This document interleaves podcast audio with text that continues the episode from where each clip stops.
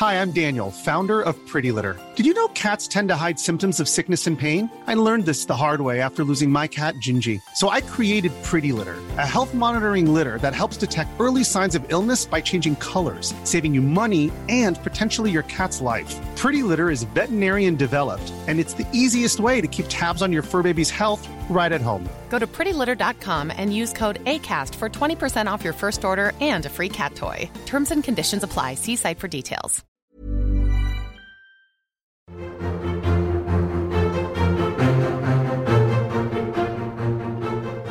Britain has one of the oldest systems of government in the entire world, but nobody sat down and planned that system.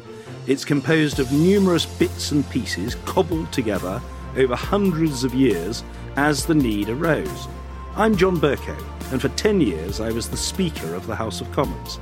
I've seen our system of government at its best and at its worst, and I'm fascinated by who gets to operate the levers of power and what people do with them. In this series, with the help of Deborah Frances-White, I'll be looking at different aspects of our modern democracy, how they began, how they work, and how much influence each of them has. And we'll try to answer the question where does power really come from? This is absolute power. Hello to all of you listening on Her Majesty's internet. I'm sitting here with former Speaker of the House of Commons, John Bercow. Hello, John. Hello, good afternoon to you, Deborah. This is the first episode of our new podcast, Absolute Power, in which John is going to be my guide through all of the bits and pieces of our great British democracy. Uh, you might be putting the great in inverted commas, listeners. I don't know. Uh, John, welcome to the world of podcasting. Thank you. I'm delighted to dip my toes in the water and I hope you feel the same at the end. Yes, well, we'll I'll let you know, but prob- probably off air. Indeed. Uh, now, on this first episode, we're going to be talking about a role which you know very well indeed, John, because you were in it for 10 years. It's the Speaker of the House of Commons. John's the most famous Speaker of the House of Commons, I would say, in our in our time. That's fair, isn't it, John? You well, sort of some you... people would insert the letters I N in front of the famous, and some would not. I think I think I think you were much enjoyed by the British public. Oh, thank you. You say all the right things, Deborah. I'm tempted to continue this conversation indefinitely. you you sort of trademarked the word order in a way. Oh, it, exactly. It's it's it's uncanny, uh, and so lifelike.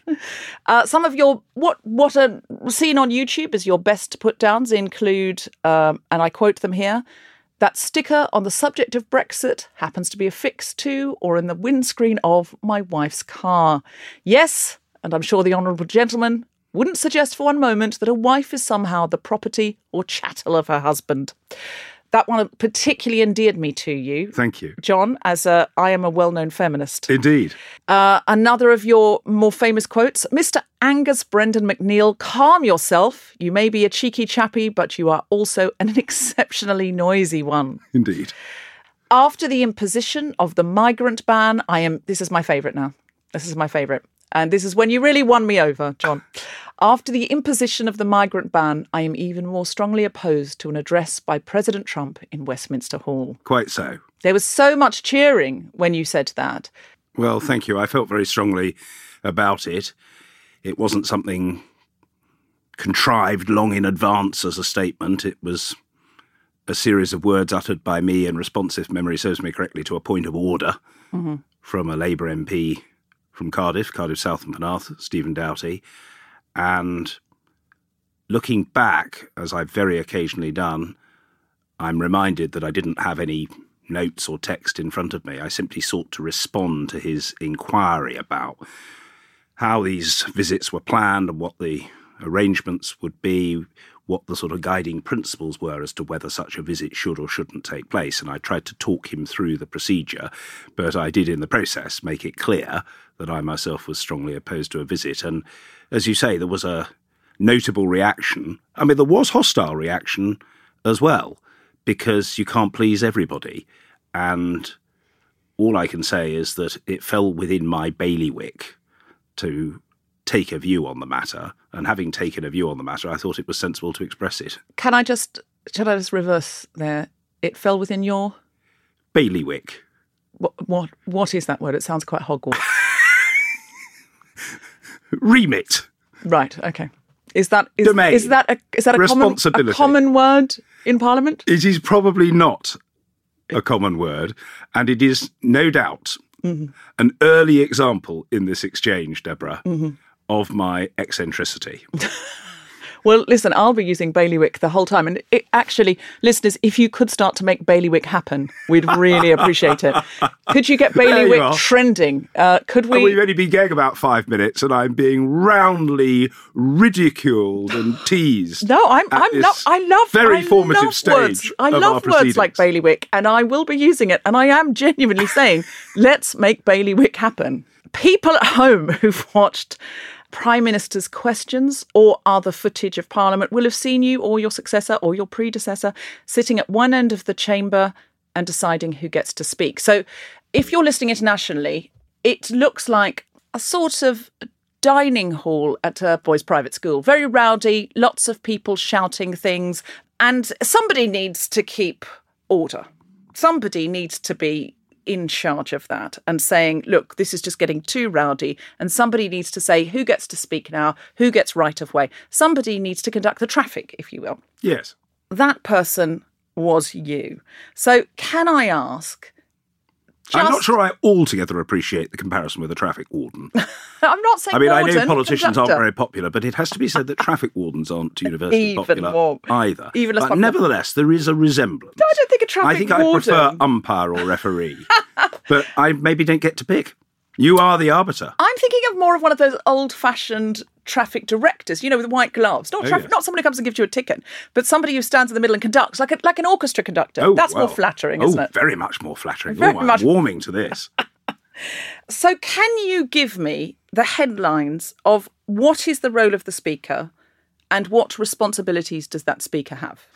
Initially, the speaker was so called because he, and it was always a he, was expected to be the king's spokesman to Parliament. That is to say, he had the responsibility to communicate upon pain of death to Parliament the wishes, and in some cases, perhaps even the demands of the king. The story of the evolution of our history from a very powerful monarchy to a modern democracy means that today the Speaker is not the Queen's spokesman to Parliament, but rather Parliament's spokesman Person, spokesperson to the Queen. spokesperson to the Queen, exactly.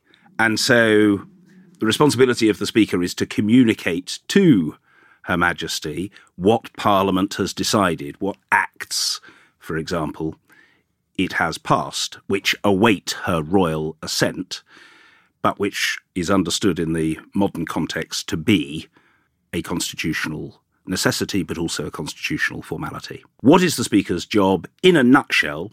To keep order, encourage people to take part, and try to cut down on the number of people excluded altogether as a result of bad behaviour. Questions are the result of an electronic ballot, which is conducted independently of and without any involvement by the Speaker. And if they're drawn in the ballot, then they're on the order paper, that is to say, the agenda, the list of mm-hmm. questioners for the day. But aside from those people, Deborah, drawn lucky in the ballot, there is scope for supplementary questions by other members of Parliament. So, just to be clear, who's asking these questions and who is answering these questions? Overwhelmingly, people asking the questions are members of Parliament, but they are not, repeat not, repeat not, members of the government.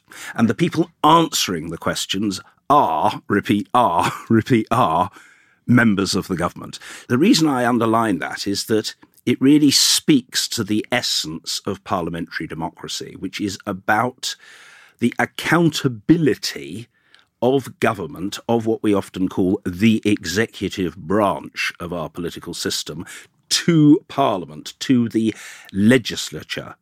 And so you won't see members of government ask, asking questions because they should be able to do that in the meetings they have. Yes, ministers have their own opportunity to raise matters of concern, for example, to their constituents with their ministerial colleagues, either in private meetings or conversations or in correspondence. And actually, that's true of the Speaker as well. The Speaker doesn't ask questions in the chamber of ministers. And people often used to say, Mr. Speaker, how do you, given that you're the Speaker, represent your constituents? How can you ask questions given that you're not allowed to ask questions in I'd like to know that too, because if I were in your constituency Yes. and you had to remain neutral the whole time, I'd be slightly annoyed. Yes, I totally get that, Deborah, and you would be amongst a very large number of people in the Buckingham constituency, by no means all personally hostile to me at all, who did feel that way. My answer was and remains that I represented my constituents in correspondence with ministers and in meetings with ministers. And I remember remarking to my private secretary that I was very struck by the speed with which these ministers were replying and by their seniority. Mm-hmm. And he said to me, Oh, there's no surprise about that, Mr. Speaker. It's a mark of very considerable disgrace if a minister so hacks off the Speaker that the Speaker demands to see the minister to remonstrate. So I, struck by this, said, Oh, I see. So if I were annoyed with Jack, I'd go to see him at the Ministry of Justice, would I, to complain? To which he instantly replied, No, Mr. Speaker, in those circumstances, you don't go to the Minister of Justice to see Mr. Secretary Straw. Mr. Secretary Straw comes to see you in Speaker's House for a meeting without coffee. now, that never happened, Deborah. That never happened, to be fair.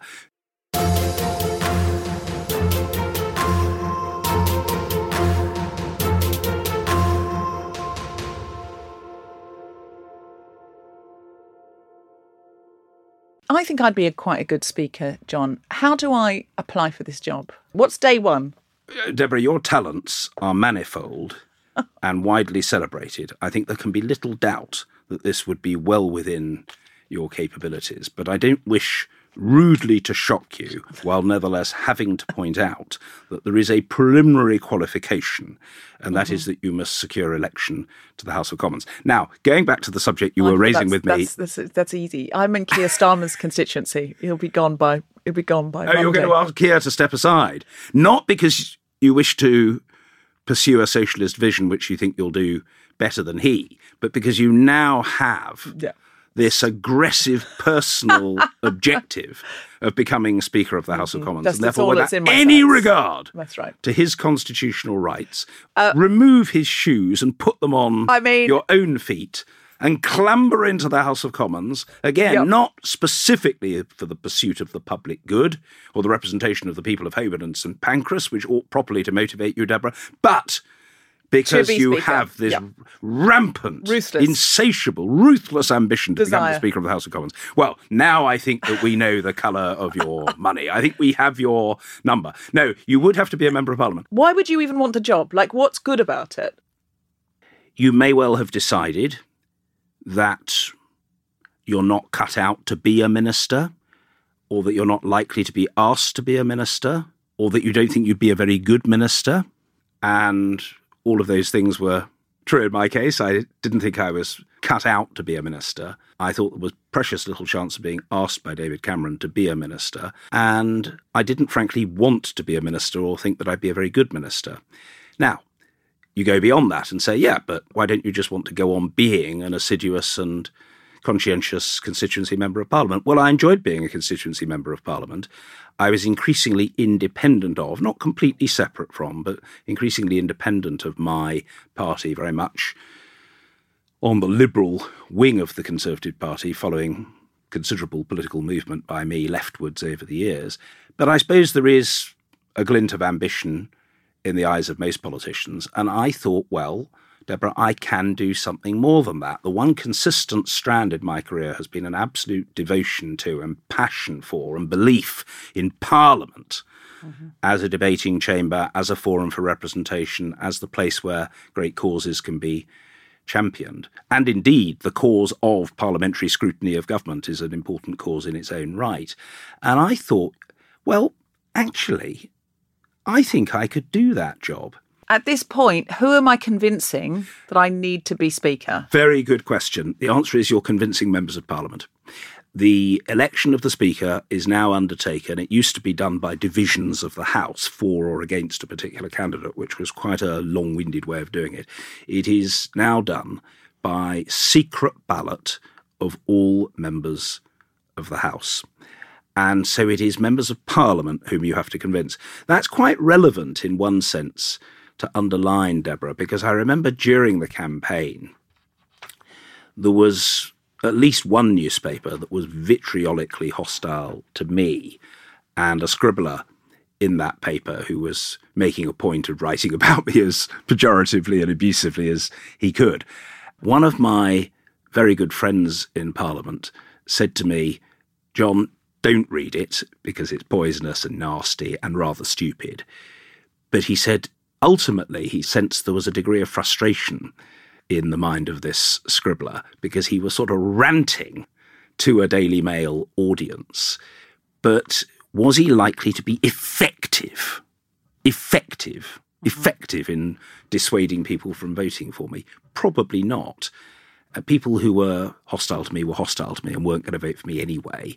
And people who were sympathetic to me and thought I'd be a good speaker and were inclined to vote for me were frankly not going to be in any way influenced by a right wing scribbler on the Daily Mail. What this journalist or that journalist or the other journalist, or indeed what civil servants or even members of the public think of you, isn't actually all that relevant.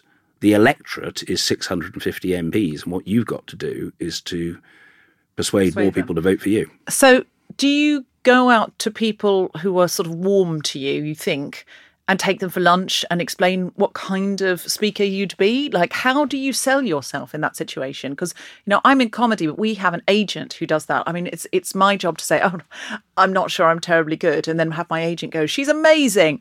Um, how, as a politician, you can't do that. You have to say, "I'm I'm the right person for the job." Yes, you can't have somebody else doing it all for you. You can have a team of people helping, and I did actually have a regional structure. I know that sounds rather official and maybe even slightly pretentious. I think it was just a feature of good organisation. I'm not a natural organiser, but I had a campaign manager called Martin Salter, who was Labour Member of Parliament for Reading West, and he had offered to manage my campaign. And Martin is an absolutely brilliant political organiser. And he established a sort of regional structure so that I had representatives in all the regions feeding into him the result of the calls they'd made. So, did I phone every MP? No, I phoned a lot, and we would agree who I would call.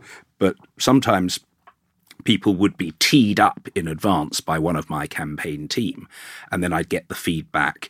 That person's definitely voting for you. You know, if you see him or her, say thank you and.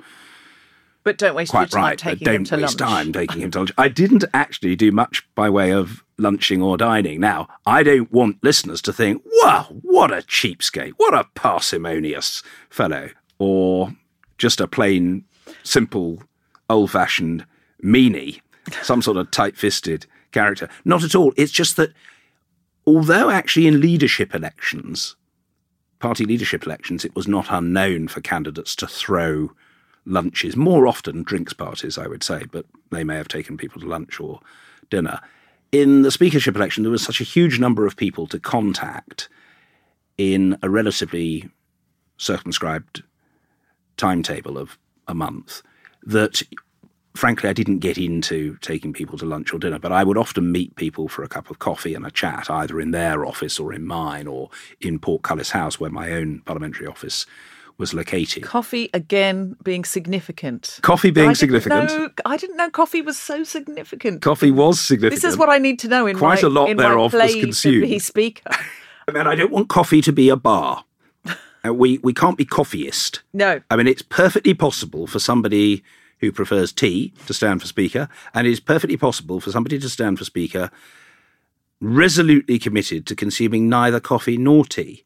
And, And nothing stronger, in Peter Mandelson's words, than hot water. Oh, That is possible. You can lure people in just with the strength of your personality. It Indeed. doesn't have to be the strength of your coffee.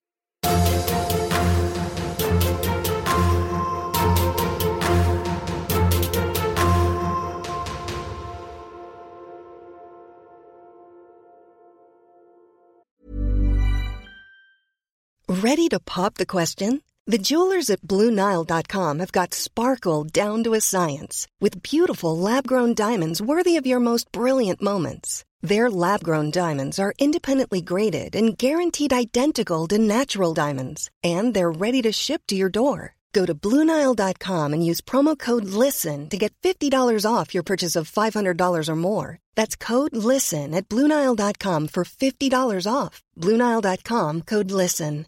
Hi, I'm Daniel, founder of Pretty Litter. Cats and cat owners deserve better than any old fashioned litter. That's why I teamed up with scientists and veterinarians to create Pretty Litter. Its innovative crystal formula has superior odor control and weighs up to 80% less than clay litter. Pretty Litter even monitors health by changing colors to help detect early signs of potential illness. It's the world's smartest kitty litter. Go to prettylitter.com and use code ACAST for 20% off your first order and a free cat toy. Terms and conditions apply. See site for details. I mean, this is quite an ancient job you took on. Do you know who the first chap in the job was and when?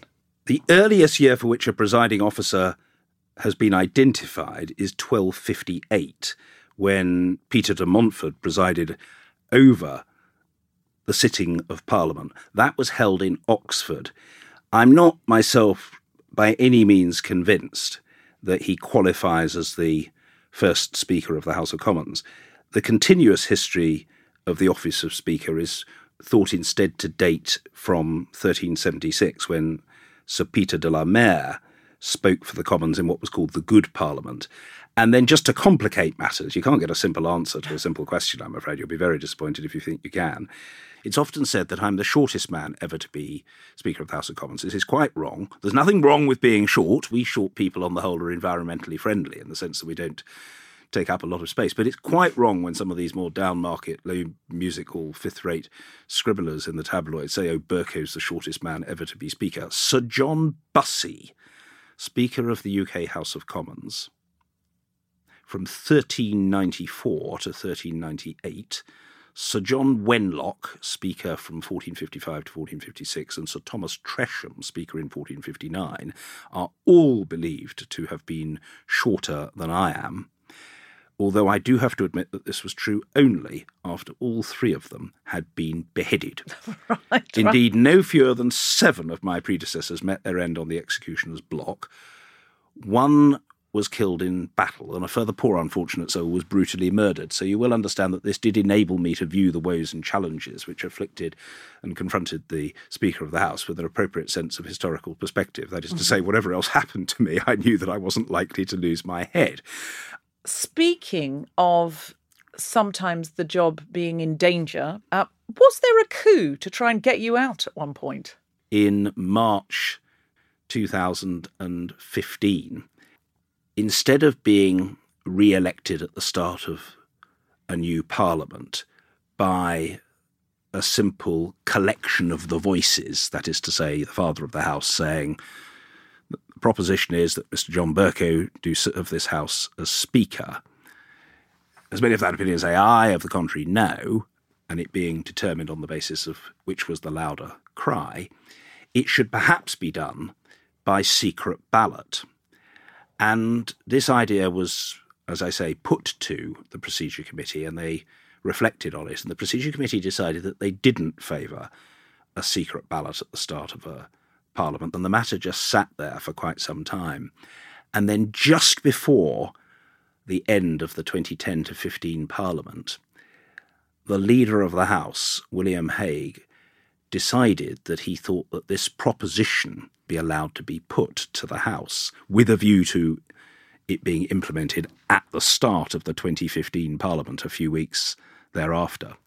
And so he came to see me on the penultimate day of Parliament sitting before we broke up for the 2015 election. He asked in the morning for a meeting with me, he came to see me at half past five in the afternoon, and he came to tell me that he had tabled a motion that would go on the order paper for the next day, which would contain the proposition that the Speaker should thereafter be re elected at the start of a Parliament by secret ballot if there was so much as one dissenting voice. And I said to him that I felt abject contempt for the way in which he was behaving, coming to me on the penultimate day and springing this on me. He very disingenuously said to me that it would be a free vote, but in fact, I quickly discovered that the government was whipping people to vote in favour of a secret ballot. And he said, It will be a free vote. It is not a party matter. And it will be a matter for the judgment of the House. But yes, it was a matter for the judgment of the House. But the fact is, despite his denials, disavowals, and deceptions, the government was trying to change the rules in order to stuff me. I read that he was doing the bidding of David Cameron and actually didn't really want to do it. And that's why he kind of tipped you off, that otherwise it would have been done without your knowledge. Is that true? I think that's a very charitable interpretation. I can well believe that it was done at the instigation of others. My sense is that David Cameron was certainly behind it. He will certainly have known about it. Uh, William tipped me off because it would have been a quite extraordinary discourtesy not even to tell me that the motion was going to be tabled. So that I just regarded as a box ticking courtesy on his part. But he didn't tip me off in the sense that he gave me any opportunity to do anything about it. The government was tabling the motion, and I certainly couldn't prevent that happening. So he wasn't seeking to give me any advantage by telling me. I think he probably just wanted to protect himself from the charge of complete discourtesy, mm-hmm. which would have been levelled at him if he hadn't told me at all. The House debated the matter the following day very large numbers of members had gone off to start campaigning in the general election, but considerable numbers of members came back, and the government lost the vote. And it has to be said that it was a very sad last day for William Hague in the House of Commons. He was standing down at the general election, and he subsequently went to the House of Lords. It was, frankly, a pitiful way for him to conclude his parliamentary career. I felt not so much embarrassed by William. I felt embarrassed for him. He certainly wasn't sent a complimentary cappuccino that day. He was not. and he did not receive a Christmas card from me. I can't recall whether I received one from him, but I've always felt about William that I would buy him at my valuation, sell him at his, and realise a healthy profit in the process.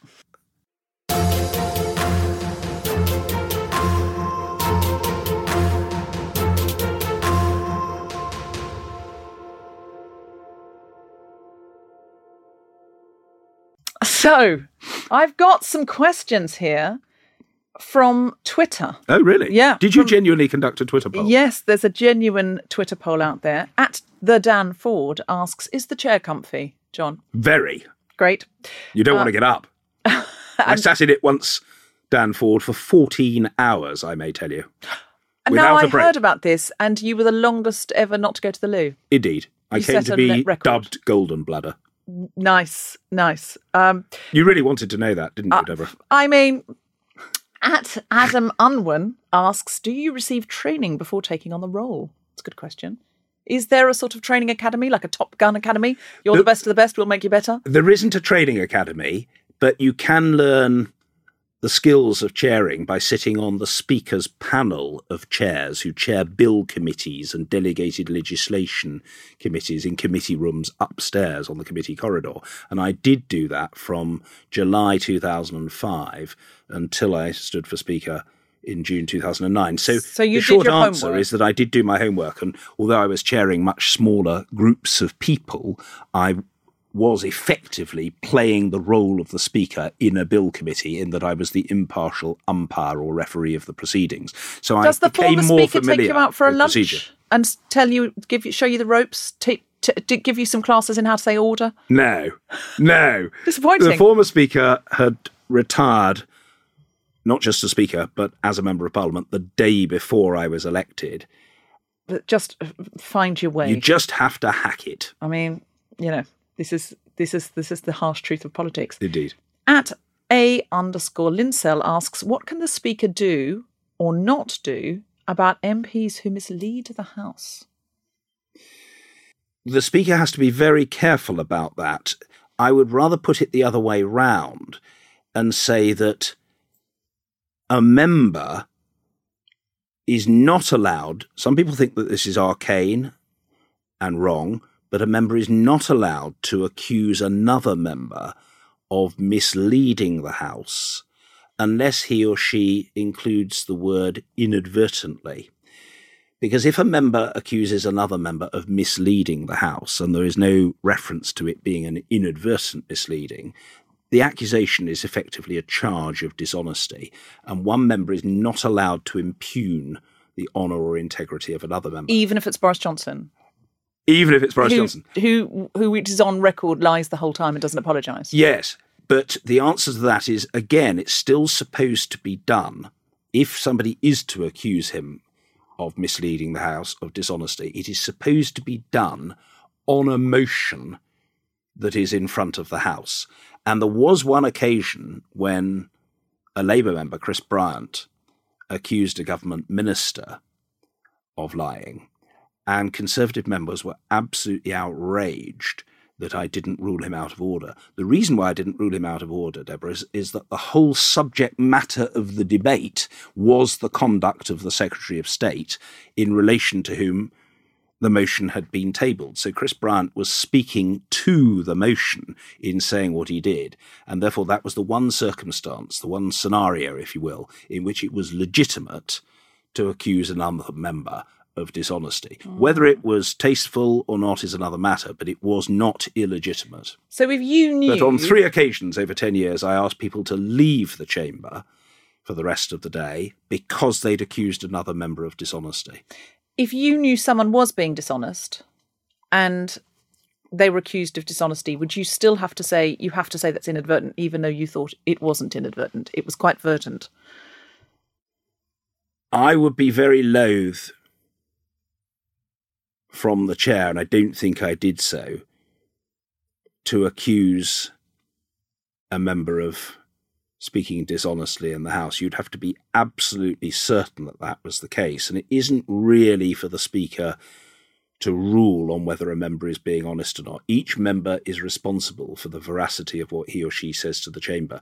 So if there is a widespread feeling that a member has misled the House, then the House can take the matter into its own hands. I know that most recently there has been a grave concern that the Prime Minister and the Truth are nodding acquaintances only in a leap year. And that will play out over a period. If it comes That's out to say, that if members really feel thing, very strongly that he's misleading the House, they will find a way of registering that view, even if it isn't successfully registered, even if there isn't a successful vote. They will be able, on a motion, to make that point if and when they wish. just to answer, to speak to Saul's question, if somebody has said something and then it turns out what they said was incorrect, do you ask them, or can they say, actually, last week I said this, can I correct it, please? Yes. In some cases, I would ask a member to come and correct the record, and in other cases, a member would ask me. I remember when a minister in the Conservative government, a Secretary of State, inadvertently gave a wrong and misleading answer to the House. That minister approached me and said, Mr. Speaker, I did err in my answer the other day. Can I, I think it was even the previous day, she said, Can I come to the House and correct the record on a point of order? And I said, Yes, absolutely, you can, and indeed you should. And she did. Has Boris Johnson ever asked to do that? No. Okay, and no further questions. So, finally, John, where would you put the Speaker in terms of influence in British politics? Where does the Speaker sit on the scale from basically irrelevant to absolute power? Nowhere near to absolute power. I don't think the Speaker is basically irrelevant. I think that the Speaker can have quite a lot to do with the culture of the House, the timbre of debate, the extent to which members are able properly to scrutinise the governments. I think the Speaker is quite a significant figure in that respect. But is there anything near to absolute power? No, nor should there be. The government, which is drawn from the elected parliament, you know, has the most power. So where would I put the speaker? I suppose I'd put the speaker somewhere in the middle. You know, complete irrelevance? Absolutely not. And that would just be pejorative abuse if somebody said whoever the speaker is, it doesn't matter, it's irrelevant. That's just not true. The speaker can make and does make and has frequently made a very considerable difference. But is the speaker, you know, an imperious or omnipotent figure? No, the Speaker is not. I would say the, the Speaker is there to facilitate the will of the House of Commons. So a five out of 10. A five out of ten, perhaps. Excellent. Did you enjoy your time as Speaker? I loved it. I didn't want to be Speaker simply so that I could say to my children, or God willing, one day my grandchildren, I served as Speaker. I said when I stood for office, not everybody will accept this or believe this or think that it was borne out by events because I'm quite a strong personality. But I said when I stood for office that I didn't want to be someone. I wanted to do something. I wanted through my own initiatives and in collaboration with working on behalf of colleagues in the House to deliver a reform agenda, reform agenda that was about revitalizing the legislature, about modernizing the parliamentary estate. And I had ups and downs, I had successes and failures.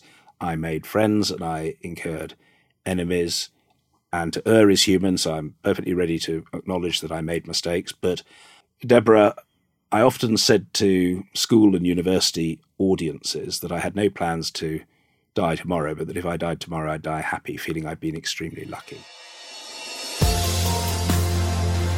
You have been listening to Absolute Power with me, Deborah Frances-White. And me, John Bercow. Recording facilities were provided by Spiritland, and the music was by Hannah Ledwidge. The producers for The Spontaneity Shop were Ned Sedgwick and Tom Salinsky. Absolute Power is part of the ACAST Creator Network and the House of the Guilty Feminist. For more information about this and other episodes, visit absolutepowerpodcast.com.